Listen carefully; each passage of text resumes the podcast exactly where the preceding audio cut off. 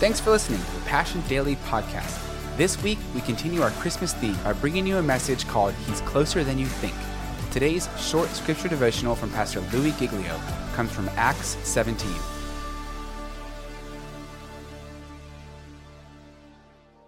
I believe God wants us to be thinking about the people nearby us because it is just not the spirit of Christmas for us to walk through Christmas with our wonderful Savior and to not be thinking about all the people who are nearby. They're just all around the story.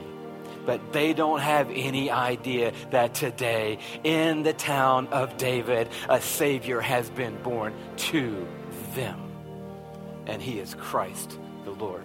We're going to unpack this today by doing an acrostic. Is that okay? We don't do very many of those here, so congratulations. If it's great, you can always say you were there that day. If it's terrible, then we won't do one ever again. But we're going to do an acrostic to help us get our heads around this. And if you don't know what that is, then just uh, just bear with us. Um, we're going to take the word near and we're going to break that down letter by letter so that we can understand the power of what is in this story for us today. And we're starting with the letter N because that's the first letter in the word near. You can do backwards acrostics, that makes it more fun sometimes, but I'm not that smart. So we're going to start with in today. And in that, here's what we're going to understand that no one is too far away to be reached by and rescued by God. That's what Christmas is about. Christmas is not about a little happy manger scene with a little light shining over the stable. Christmas is a message that says no one, nobody is too far away to be reached by God and rescued by God. You know, Acts says this in such a beautiful way.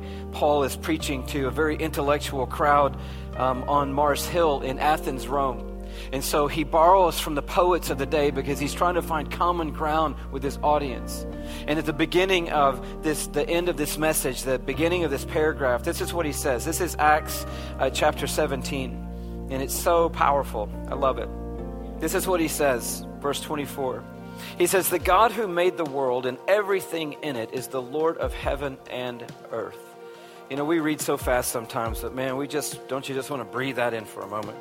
The God who made the world and everything in it is the Lord of heaven and earth. And so, therefore, he does not live in temples built by hands. And so, where, where he's saying this is in the shadow of one of the greatest monuments to the building power of the men of that day.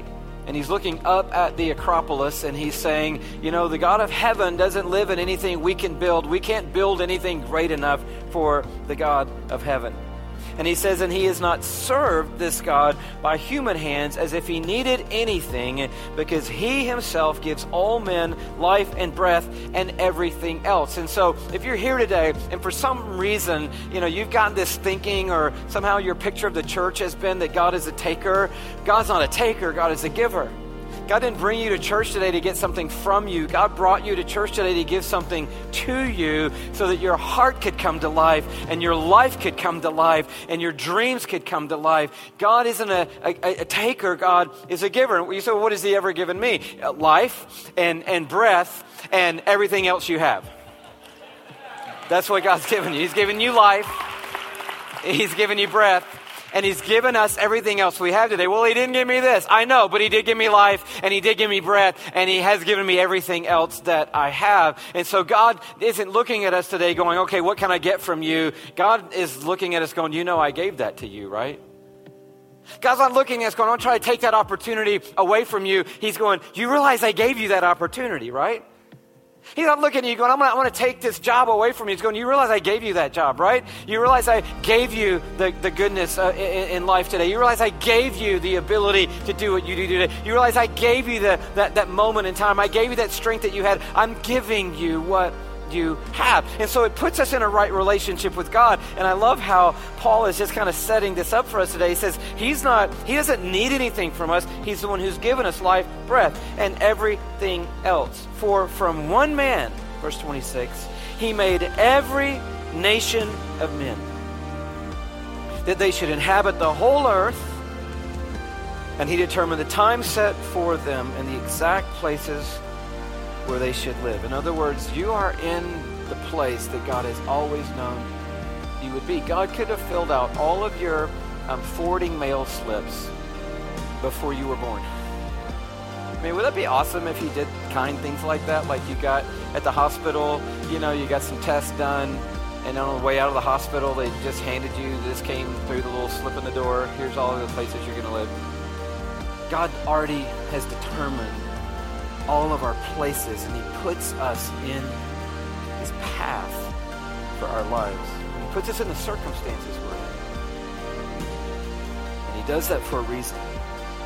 It says He does this, verse 27, so that men would seek Him and perhaps reach out for Him and find Him. Thanks for listening to today's Passion Daily podcast. For full messages, live gatherings, and worship videos, check out our YouTube channel and subscribe at youtube.com slash passioncitychurch1 and visit passioncitychurch.com for more information on our locations and gathering times.